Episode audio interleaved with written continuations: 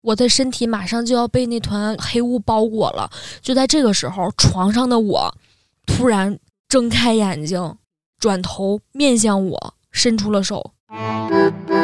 欢迎您收听由后端组为您带来的斜视栏目。如果您有一些比较有意思的经历和故事，可以关注后端组公众号投稿给小编，也可以通过小编加入微信群和我们一起交流互动。Hello，大家好，我是秋，Hello，大家好，我是叶子。时隔一年了吧，没没有一年，半年多。半年多吗？再次回归了啊！啊，是是是，嗯、也是最近比较忙，然后才空出时间来。这回带的是什么故事来呀？背后带的谁呀？呃 今天呢，嗯，其实不光是我，我前两天和一个舅舅聊天儿，然后就他给我说了一个他上初中时候的事儿，大概是三四十年前的事儿。现在的话说，用大家的话说，应该是妖怪，但是用东北我们那边老人说的话是就是精灵，就是精灵。精灵对，哦，啊、那我就开始了。嗯，嗯，事情发生在大概三四十年前，我，舅舅年龄也比较大了，然后是他上初中的时候，那应该是八几年嗯、对，差不多。啊。那个时候他刚上初中，然后是在我们市区里学校也是新建的教学楼。他当时给我讲，他在二层上学，就是读书。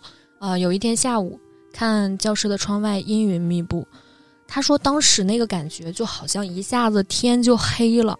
那是要下雨了呀！对对对，就是阴的特别厉害。他们就小孩儿嘛，刚上初中的时候，挺好信儿的，往外看也不怎么爱听课。然后看那个云彩里面，就是那个云一直在翻涌，突然就打了一道雷，特别响，然后紧接着这个大雨就下来了。他说感觉当时那个雨有多大，就觉得有人站在云彩上往下泼水，那么大。很快就是下午嘛，放学了。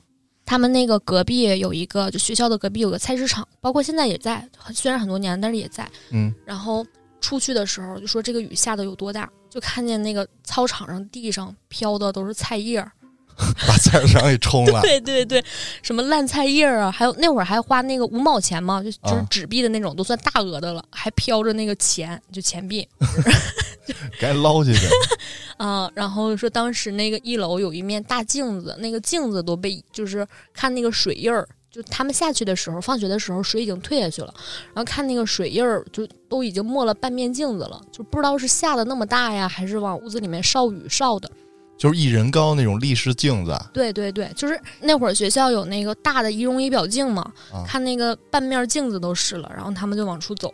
他的同学跟他关系特别好，就在那个学校旁边住，在他奶奶家，然后就是喊舅舅说：“哎，小胡，咱俩那个放学了去我奶奶家写作业吧，然后离得也近，写完作业你再回家。”然后舅舅说：“说那行，咱去呗。”然后结果就是就在学校旁边的一个平房里，当时学校是楼房，但是其实周围的建筑居民还是平房，就是啊很多年前嘛。然后去了，刚进院儿就看见院儿里一堆人，就好奇嘛，两个人往前走，到了那个房子下面之后，就到了门前，就发现房子塌了。他同学奶奶家。对，同学奶奶家房子塌了，然后就赶紧找奶奶说怎么回事儿？这是哪这家怎么没了？然后就听说怎么回事儿，就是下雨的时候，就奶奶在外边晾了那个衣服，晒了衣服，然后奶奶看外边要下雨了，赶紧准备出去收衣服，啊。刚走到门口，然后就听见一个炸雷啊。劈进来了，然后奶奶就下意识回头看，就说当时感觉那个房子都在震，然后赶紧回头看，就看灶台的那个位置，整个上面的房顶都塌了。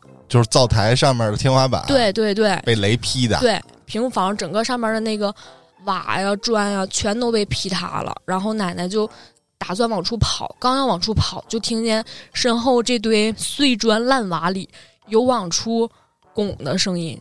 就感觉好像这堆瓦下面有东西，它不是说劈塌了到那儿了，哎，静止了，它是听见里面还有东西在动，哦，然后奶奶就下意识回头看了一眼，就在这个时候，突然看见有一个东西从这堆烂瓦里嗖窜出去了，就直接从被劈塌的天花板上面飞出去了。就从那个废墟对对对洞那块儿直接上天了，对，直接上天了。然后就当时觉得一闪而过，然后也没看清是什么，但是隐约看见了上面有鳞片。然后奶奶就当时觉得可能是穿山甲呀什么的，因为看见了爪子，但是具体是什么没看清。这个东西不太大。啊，后来他们就是讨论嘛，我后来回家也跟家里边老人说这个事儿，就家里老人说可能是山里的精灵被劈下来了，要成精了，就是渡雷劫了要，然后被这道雷劈下来了，但是就是没死，他又走了。就渡了一劫，这个活下来了，就飞了。对，也不知道成没成，但是确实是当时说是亲眼所见，因为房子都塌了，而且他们当时进去看的时候，因为那个天花板被劈塌了嘛，他们想去修，但是又怕它接着往下塌，所以他们放学的时候刚好是聚了很多人在研究这个房子怎么回事，接下来怎么办。然后他们两个就是那个站在门口往里看了一眼，就是能明显的看到那堆乱瓦中间有一个凹陷。就是从这儿有东西走了，不是一大堆堆在一起的那种。就不是落成土包似的，就是这土包被顶散了。对对对对对，是那样的。等于说它飞出来一个类似于穿山甲的一个莫名的东西吧。对，嗯，奶奶当时就说说看没看清到底是什么东西，但是看见有那种就是甲片，然后就有那种鳞片，然后就走了，有爪子有鳞片，但是具体什么东西，因为太快了没看清。就说明当时那个东西在你舅舅同学的奶奶家对，在灶台那儿偷吃呢。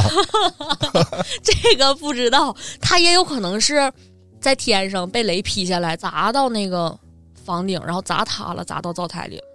这也有可能。对，因为如果他如果是在那个房间里面，就在房子里面的话，有声音的话，奶奶应该会发现他是自己一个人在家，然后准备收衣服的时候，要刚要出门，然后结果就突然房子就塌了，然后他听见有声音，回头看了一眼，这个东西从那个灶台里窜出去了。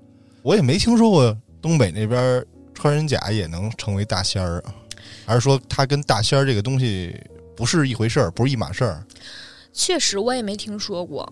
我觉得这个东西应该不是一回事儿，呃，但是就是在我们家那边传说，其实是就是山大山里面的东西都能成精，只不过就是狐黄白柳灰这五位可能最出名对比较出名，然后可能会下来，呃，积攒功德呀也好什么的也好，然后去找人给他出马。但是其他的就其实万物有灵嘛，可以嗯这么说、这是往期节目都提到过啊。啊。之前说过有那蛤蟆对对对对，也成了这个大仙儿了嘛？对，就这类东西其实很多的。我听我师傅之前说过一个，他在云游的时候，在南方的一个镇子里，然后当地他们那个镇子里所有的人都信奉一条大黑鱼，啊，就是咱们吃的那种乌鱼嘛。然后说这条鱼已经很多很多年了，在这个池池子里特别大、特别长，一米多长。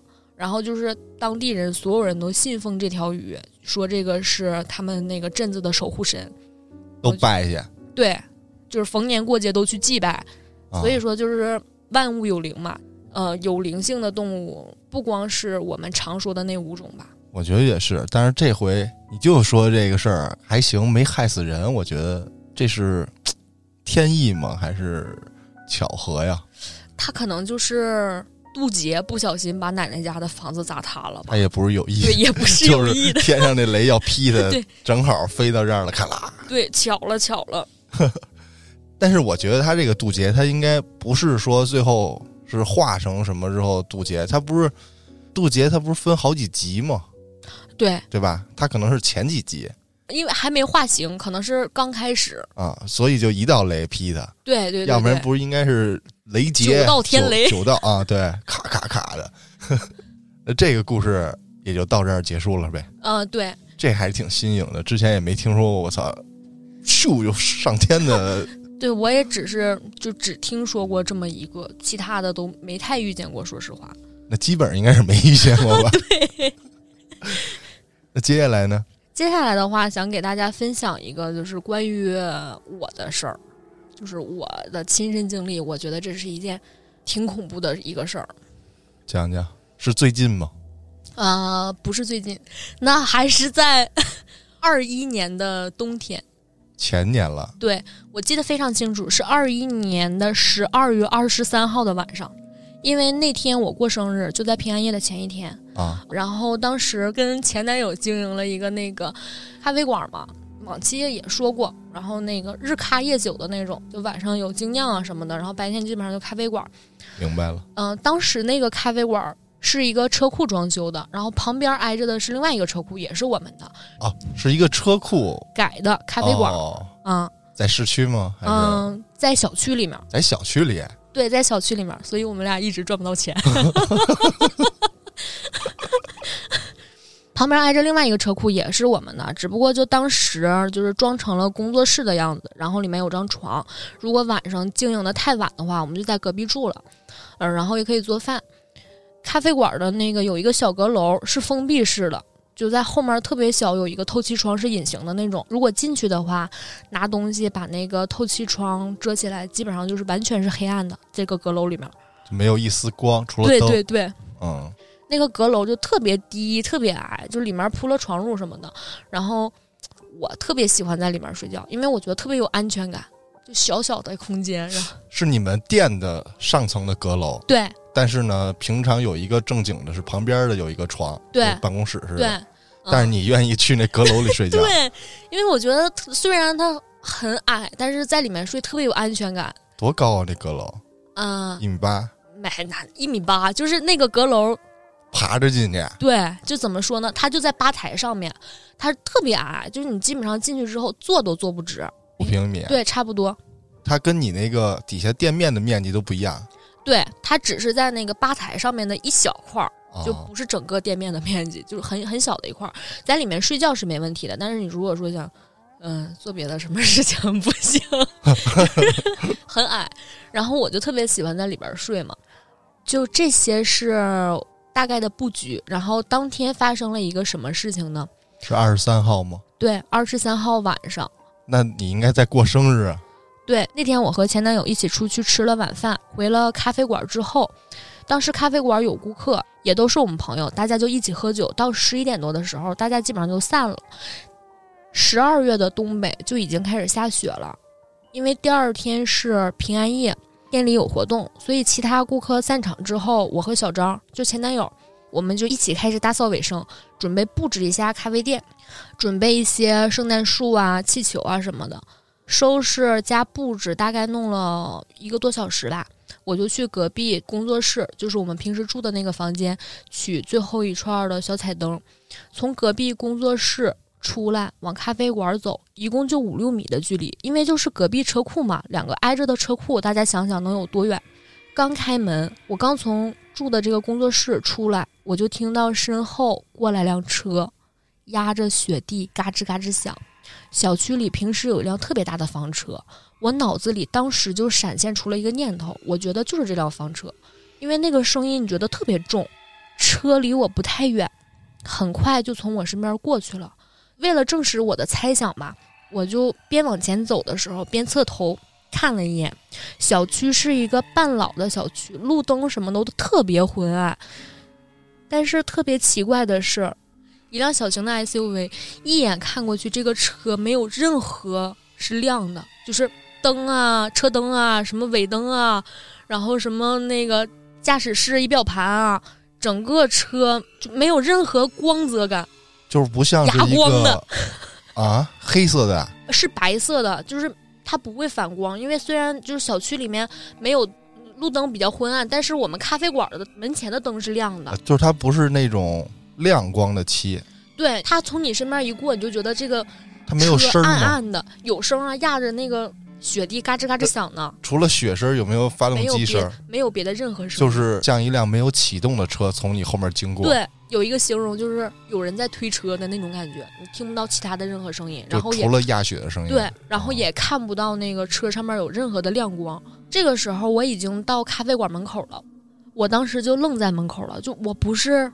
因为这辆车没有开灯吓到了，是因为借着咖啡馆的那个灯光和那个后边昏暗的路灯，我看见这个车从我身边过去的那一瞬间，车后面拖着个人，怎么个拖法啊？就是，嗯，就好像这辆车开过去撞倒了一个人，然后这个人没被撞在路上，这个人一直被拖在车底。在车底，但是你能看见这是一完整的人吗？不是一个完整的人，就是下半身。你可能只能看见一个腿部。对对对，就在车牌照下面。我明白，就是后车牌底下。对对对，拖着个人，然后半身在那车底下。对。这个人卡在那个车的底盘上，然后一直被拖着往前走。咖啡馆当时是厢房楼的车库，三号车库。再往前面走就是到小区门口了，就一号、二号、三号，一号就已经是那个小区大门口那个位置了，所以它离小区大门口特别近，嗯，也就是四五十米吧。然后小区当时是有那个电动栏杆的，门口是有电动栏杆开关门的嘛。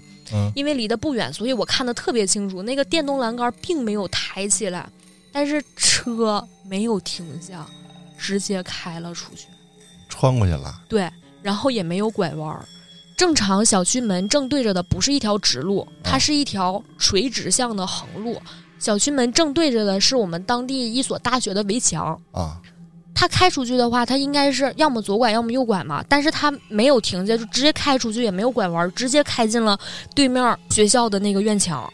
又穿过去了，对，又穿过去了。然后小张就外面冷嘛，然后收拾屋，收拾那个咖啡馆。咖啡馆门是开着的。小张看见我站在门口，就把我拉进去了，问我说：“你咋不进来呢？外面这么冷。”可能就是当时我也就是比较害怕，然后我就抖着问他：“我说你刚才看没看见有车从门口开过去？”他说：“没有啊。”然后我就把刚才我经历的事儿又跟他大概说了一下，他就。就哄我嘛，就安慰我嘛，他就没太把这个事儿当回事儿，就把那个彩灯啥我俩挂完了之后，当天要求必须在这个阁楼上睡。我觉得只有在这里我才能睡着，就一点安全感都没有了。这个事儿当时真的觉得特别恐怖。在阁楼里没遇到什么事儿吗？啊，接下来才是重点哦。就小张特别不喜欢在阁楼里边睡，他觉得就是不光矮，然后咖啡馆本身也不太也不太大，东北冬天供暖是特别好的，屋子里边还有冰箱啊、什么制冰机啊这些机器，晚上也不关，所以屋里边温度比较高。然后有的时候白天我们就要开门的那种，就比较热。然后阁楼上面是天花板，但是又是楼上的地面嘛，啊，所以也就是阁楼里边也特别热，又闷又热，对，又闷又热感觉。但是我就没有勇气从这个咖啡馆出去，再回到隔壁的房间了，就回到工作室里面了。两个车库可能就只有五六米，但是就至少我当天晚上是没有这个勇气再去走一次。然后他就把隔壁那个工作室门锁好了之后，陪我在阁楼上睡。他是睡着了，我就觉得特别特别冷。按理来说就不应该这样，那个阁楼里边特别热啊。我就一直面对着他，贴紧他，抱着他，然后后边后背就不管怎么压着被子都觉得 冷，就是一直觉得特别冷，特别冷。然后迷迷糊糊的时候就睡着了，那个时候大概就凌晨一两点了吧，然后睡着了，突然感觉打开了上帝视角，说是压床也好啊，或者怎么样也好，我就觉得自己打开了上帝视角。我当时就感觉我是飘在天花板上的啊。就看着阁楼床铺上的三个人，啊，对，就是三个人。就是小张平躺在最左侧，胳膊和腿露在外面，我在中间，我是侧身儿，就是抱紧了小张，然后裹着被子，就是这是我睡觉之前的那个正常的姿势嘛。但是我看见我的身后还有一个特别高大的黑影。和我一样的姿势，就我是侧身抱着小张，然后他是侧身抱着我。我当时甚至能看见他身上溢出的黑气，就觉得有一层雾，一层黑雾，我也看不清他到底是男是女。我的大半个身体都被笼罩在这层黑雾里边，然后只有脸，就只有脸，因为贴小张贴的特别近，然后脸和嘴唇儿。在那个黑雾的对比下，特别惨白，飘在天花板上的我就我觉得这太诡异、太恐怖了。我知道这种情况特别糟糕，就不管是我是在做梦啊，还是这是真的，我都觉得太恐怖了。我就想赶紧回去，就是下意识的想往身体里扑，但是我就觉，就当时的给我的感觉就是我根本回不去，就那种感觉就像我是一只氢气球。就一直一直充满气的氢气球，然后下不去。对，顶在天花板上下不去。我当时就觉得，如果没有天花板的话，我可能就飘走了。我的身体马上就要被那团就是黑雾包裹了。就在这个时候，床上的我突然睁开眼睛，转头面向我伸出了手，就是可能我说的有点乱啊，就是我的意识现在是飘在天花板上的，啊，就像一只氢气球一样，我想回到身体里回不去，但是我这个时候突然看见床上的那个我，眼睛睁开了。并且看着你，对，并且转头就侧躺嘛，然后啊突然转头看着天花板上的我。这个时候，我和床上的我四目相对了。然后还朝你伸手对，然后要拉你，就他不单单是伸手，因为那个阁楼是特别特别矮的嘛，然后他一伸手就把我脖子抓住了，就我当时就感觉一阵窒息，就是我不知道应该怎么形容这种感觉，就是我知道我是没有实体的，就是我现在我觉得我是很轻很轻的那种感觉，啊，但是这个时候就他突然伸手，我就觉得喘不过来气儿了，就是一下子就呼吸就不能说呼吸一致吧，就一下子就觉得我动不了了，就像要被人掐死那样。然后就在下一秒，我睁开眼睛，看着天花板，就不是我突然醒了睁开眼睛，是我再有意识的时候，我的眼睛就是睁开的，我的手也没抱着小张，而是露在外面的，就是露在被子外面的。当时就觉得脖子特别疼，然后摸自己的脖子就真的很疼，就是肉在疼的那种感觉，就好像真的被人特别狠的掐了一下，整个脖子都很疼。这个时候背后也特别凉，就小张被我这一动他就弄醒了，然后问我就是发生了什么事儿嘛，我就和他说，我说就没事儿，他就又睡了，我就后背贴着他，然后就一直没敢再睡，玩了一宿的手机。第二天，顶着颓废的脸和快要垂到地上的黑眼圈，避开小张，我看了店里的监控，因为小张其实不太信这些东西，而且挺反感的，我也就偷偷的看了一下。咖啡馆的门是两扇大玻璃门，所有店里的那个监控，除了店里的区域之外，也能照到门外的那个场景。调到前一天的那个场景，就调到大概的那个时段，我就快进快进快进看。监控里特别清晰的看到，就是我站在门口，站在咖啡馆门口，面向小区门口的那个方向，就一动不动。除了我之外，就别说车了，就连只老鼠都没有。看完监控之后，我就马上就就拿出电话给那个当时就还不是我师傅的道长打了电话，啊，大概说了一下这个事儿，就听说是这个事儿挺麻烦的，然后师傅找了他的师傅，就是我现在我师爷，啊，就我师爷才把这个事儿解决，就我师傅都没能解决这个事儿。怎么解决你不知道了？对，就后来我就没具体再问了。就我拜师之后，我跟他就侧侧面问了这个事儿，然后他就告诉我，小孩子家家别瞎打听。哎，那不需要你自己做什么吗？当时是没有的，当时是他那边就直接解决了。这还挺恐怖的啊。那一瞬间，我看到车底拖着一个人的时候，那一瞬间，我就已经站在门口不能动了。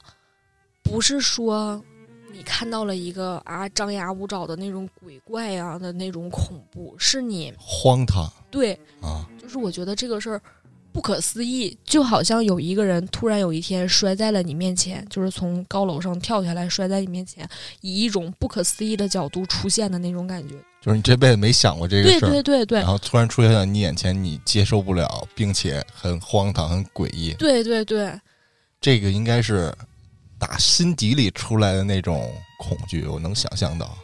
对，但是你说阁楼里的这个事儿，我感觉这恐怖就更 加深了一点儿。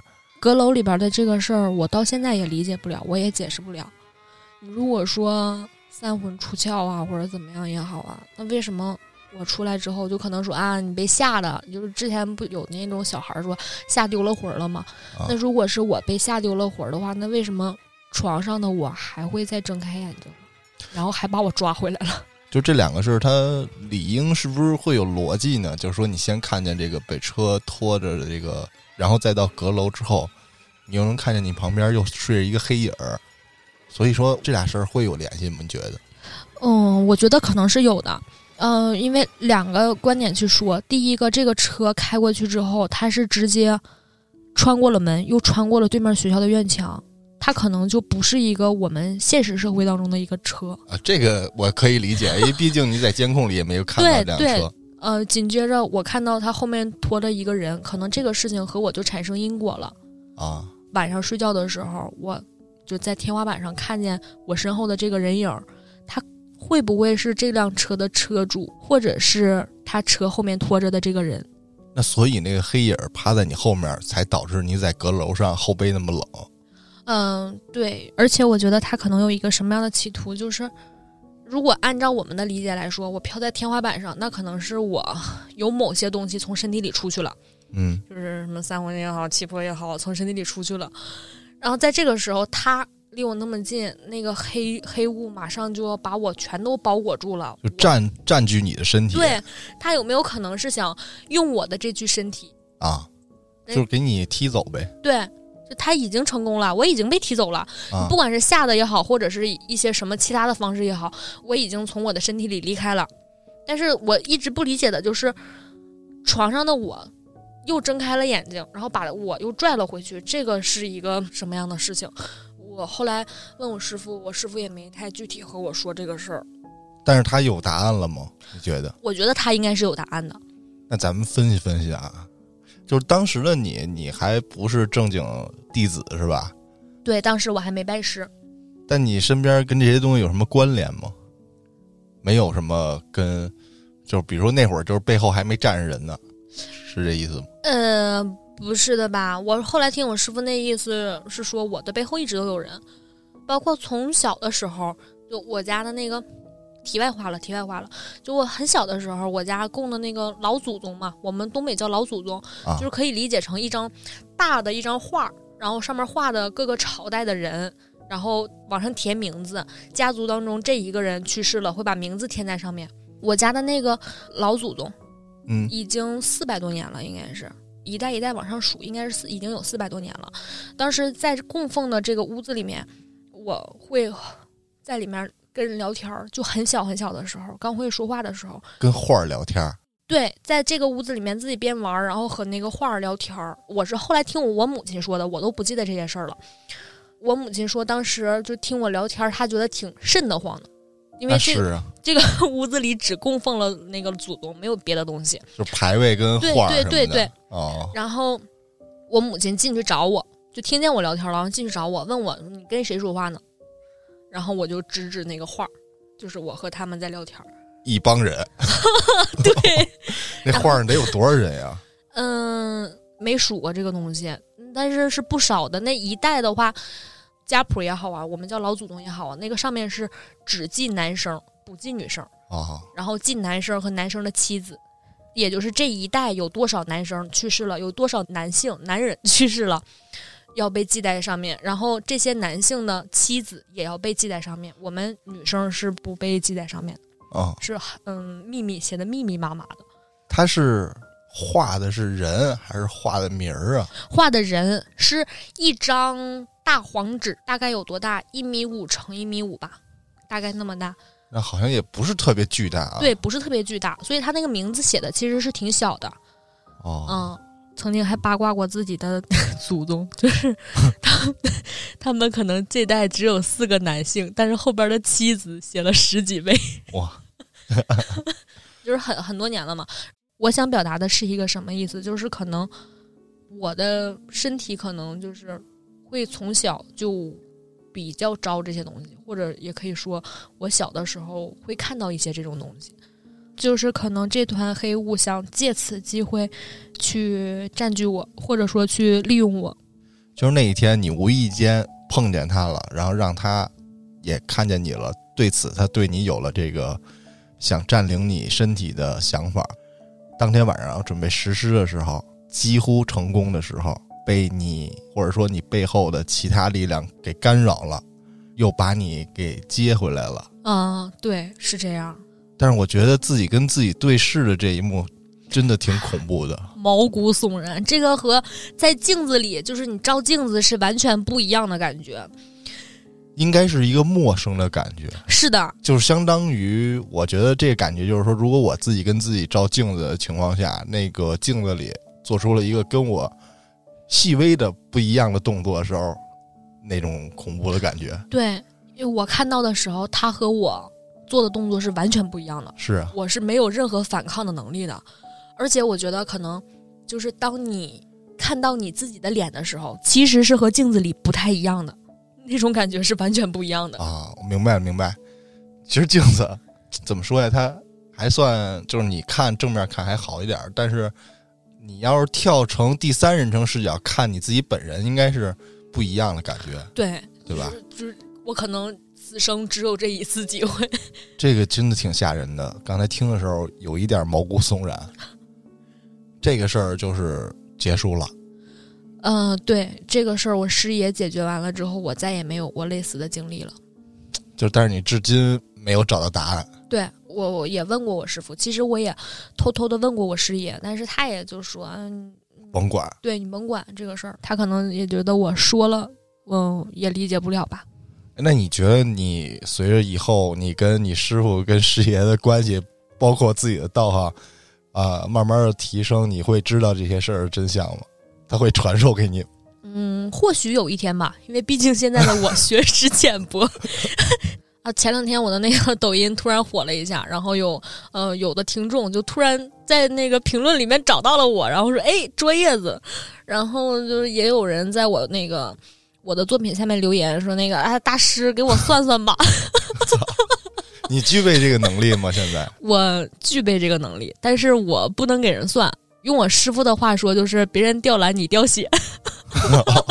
就是你这个不能轻易用呗，用一下折寿。嗯，对，因为我现在还没怎么说呢，就还没那么厉害吧。嗯，其实如果说准了行，如果说的不好的话，或者是说的太多的话，泄露天机也好啊，嗯，胡言乱语也好啊，对别人的生活造成影响，这个对我是非常不好的。啊，说到了这个道教方面的这个事情啊，我突然想起来那个前几年发生的一个事儿，和我最近在了解的一些事儿莫名的贴合了。啊，不知道大家有没有听说过“业火”这个词？听说过，业火焚身的那个业火。这应该是惩罚人家用的。对对对，不知道大家有没有就是身边的人也好啊，或者听说也好啊，嗯、哪位老人啊，或者是生病的人啊，在去世之前，在离世之前，嗯、有火烧堂的这种说法。火烧堂是就是比较通俗民间的一种说法吧，就是说这个人在去世之前，他会觉得自己整个，嗯，腹腔、胸腔、整个肚子里面吧，呃，整个躯干都觉得像被火烧一样，觉得里面特别热、特别烫。但是实际上，你摸他的体表是正常体温的。但是这个感觉只有他当事人是有这感觉。对对对，而且一般这种感觉都会发生在这个人离世之前。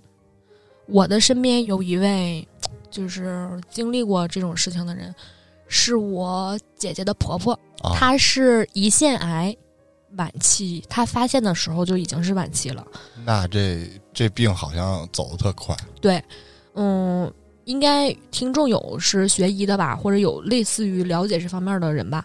啊嗯，大家应该知道，胰腺癌是一个发现即晚期，基本上发现就晚期了。就没治了。对，它和肝癌其实是有点类似的。嗯，没发病之前可能会觉得有不舒服，但是大家都不会太在意。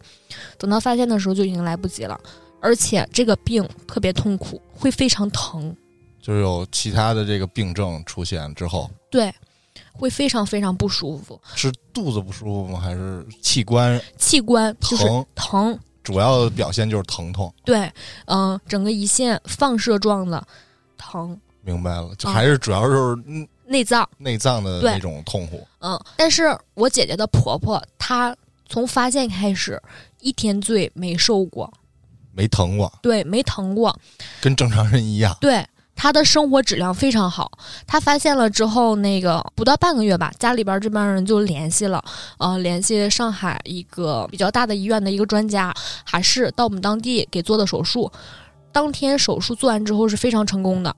后续的话，就可能养一养呀，然后伤口什么养好了，开始化疗呀、放疗、化疗啊这些，他是没有任何不舒服的。包括他手术完了之后养的时候，他都说：“哎，我觉得自己还挺好的，做的太成功了，我一点儿都没有觉得很难受的那种感觉。”啊，包括后来他化疗啊什么的，也就是化疗一两天之内也觉得哎呀没力气、没有精神，但是紧接着他就没有什么事儿了。他那会儿是一个月，呃，化疗一次，但是只有那一两天他觉得没有力气、没有精神，其他时候都和正常人完全一样。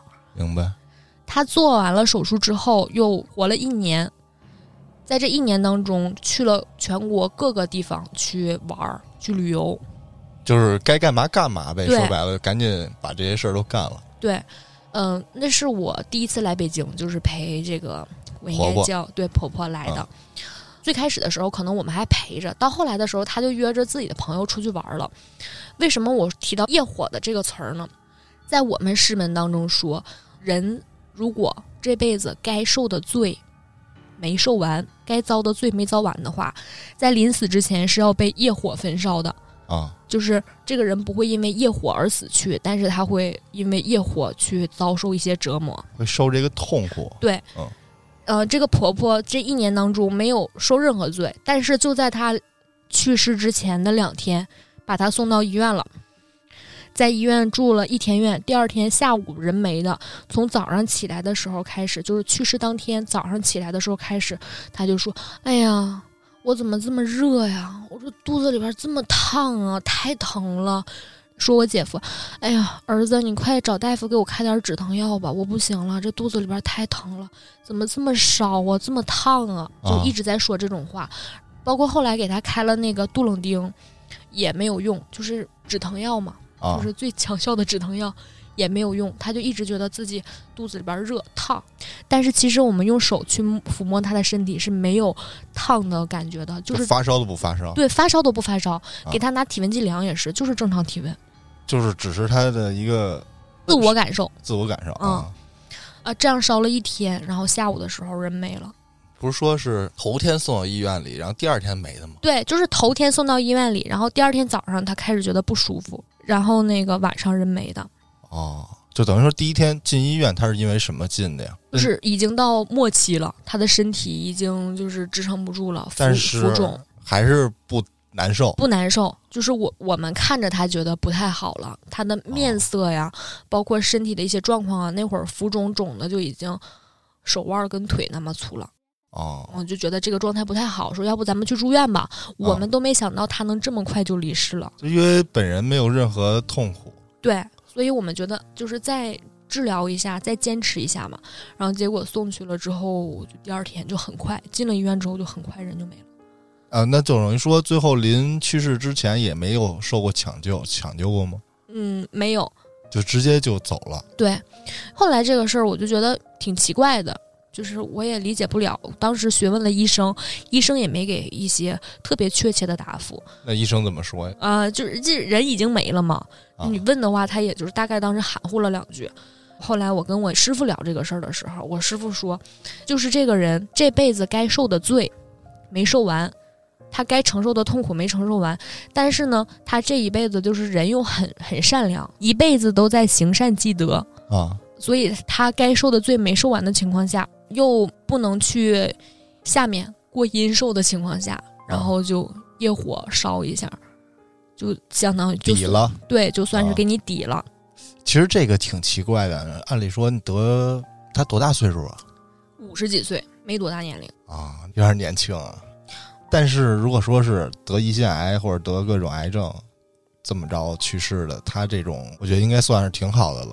对。啊，没有受到前期各种折磨摧残呀，对。最后以至于哎在床上奄奄一息，最后在床上就躺着那么就完了，对，还算好，我觉得。他这一年当中的生活质量，就发现癌症之后，这一年当中的生活质量都非常棒。啊、只不过到最后那几天，觉得，呃，身体可能不太好啊，肿啊什么的，然后紧接着人就没了，没有没有遭什么太大的痛苦。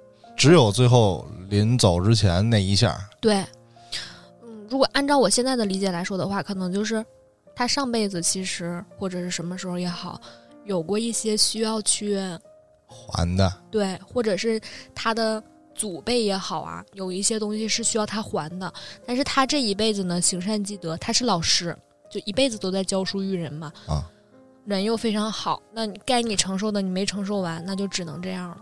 在你的感觉说，业火对于他来说是惩罚，啊，对啊，肯定是啊，那一直都没遭罪，然后临去世之前那么痛苦，看在眼里的嘛。就是说那场手术是给他换来了接下来这一年没有痛苦，是这手术的关系吗？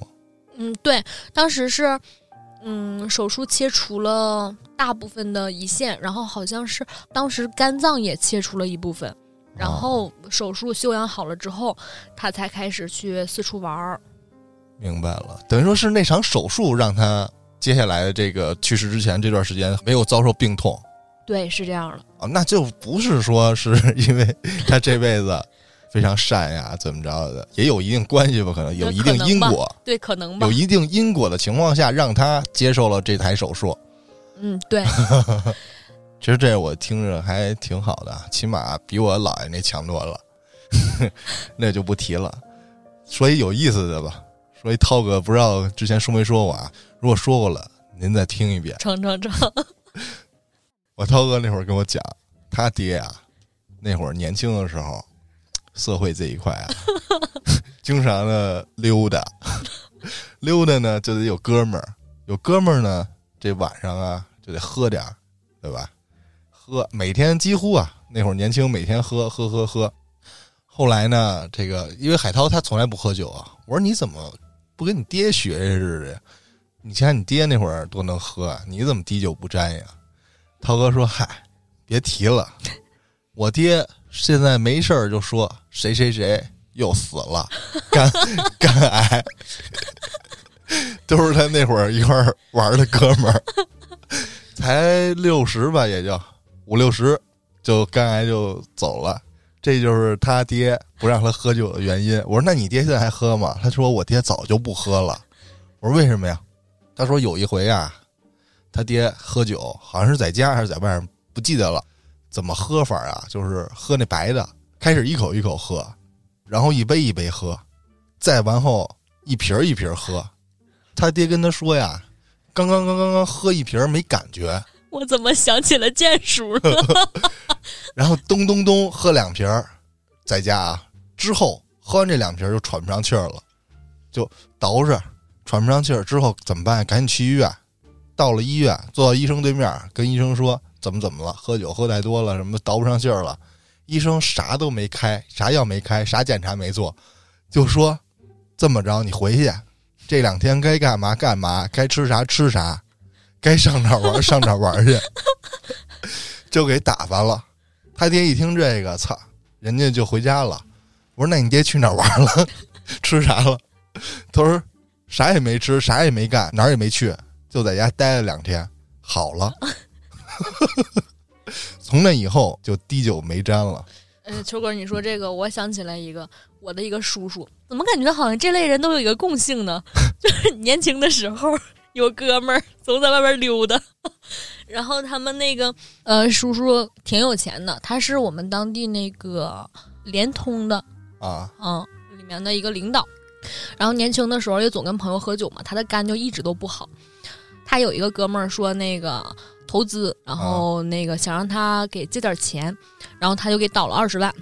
就是其实，在他们年轻一点的时候，就二十万就很多很多了，十几二十年前很多很多了。然后就倒了，倒了之后就该还钱的时候了，拖一天拖两天，一个月拖两个月，一年拖两年，拖了两年多好像是。他就有点着急了，那不还不还也没招啊！就有一天他们单位体检嘛，然后这叔叔就去了，结果就在我们当地一查，当时那个一些什么影像技术啊什么的还不是那么特别成熟，对，不是那么特别成熟啊，呃，是相对来说落后一点。然后一查就说：“哎呀，你这个肝儿上有个阴影，说不好什么东西，嗯，我看着不太好，要不你往上级医院再查一查。”然后他就。就叔叔就着急了，因为都知道，如果肝上有什么东西的话，在医生说不好的话，就其实挺紧张的一个事儿。他就从我们当地又往上级医院查，呃，当时去了哈市一家比较大的医院，哈市那家医院也说，你这肝儿上有个影，看着不太好，说怀疑是肿瘤，但是你要是那个做的话，可能得什么切片啊、取病理什么的。说但是呢，如果这个东西是恶性的，如果取病理没取好的话，容易扩散。哦，然后说你再考虑考虑，说那个要不你就再往外走一走，去北京啊、上海啊，你再看一看，确定一下。嗯，然后叔叔就着急了，因为你去哈市了，就省会城市的医院了，都说你这个不太好，他就他就挺害怕的。然后当时就给他借他那个 钱的那个兄弟说，好，爆粗口，操你妈！你他妈钱还不还给我，我他妈肝癌了！你不还给我钱，弄死你！对对对，说我那个呃，我明天就去上海，我明天飞机去上海，我落地就查，我落地这个钱你要是不给我还回来，等我查完了回去，我先杀了你，我先把你弄死。然后他这哥们儿就挺害怕，一听。肝癌不是闹着玩的！能把这话说出来？你要去上海查，那我钱要是再不给你的话，就那 那我就完了吗？那你没之前，我肯定得先没啊！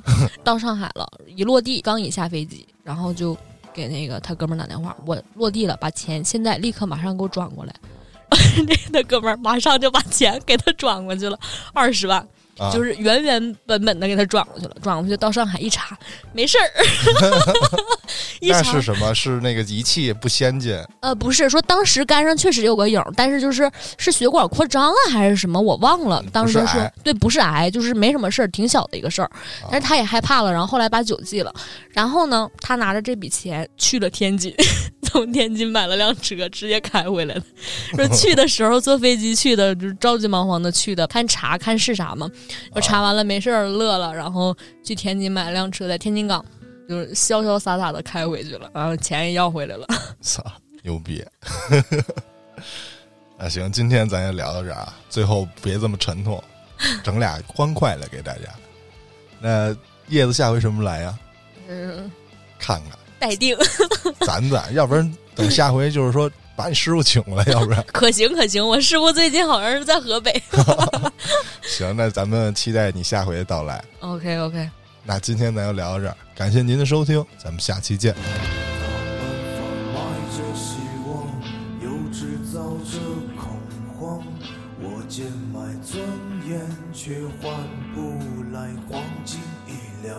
勇敢与坦荡，灵魂 sun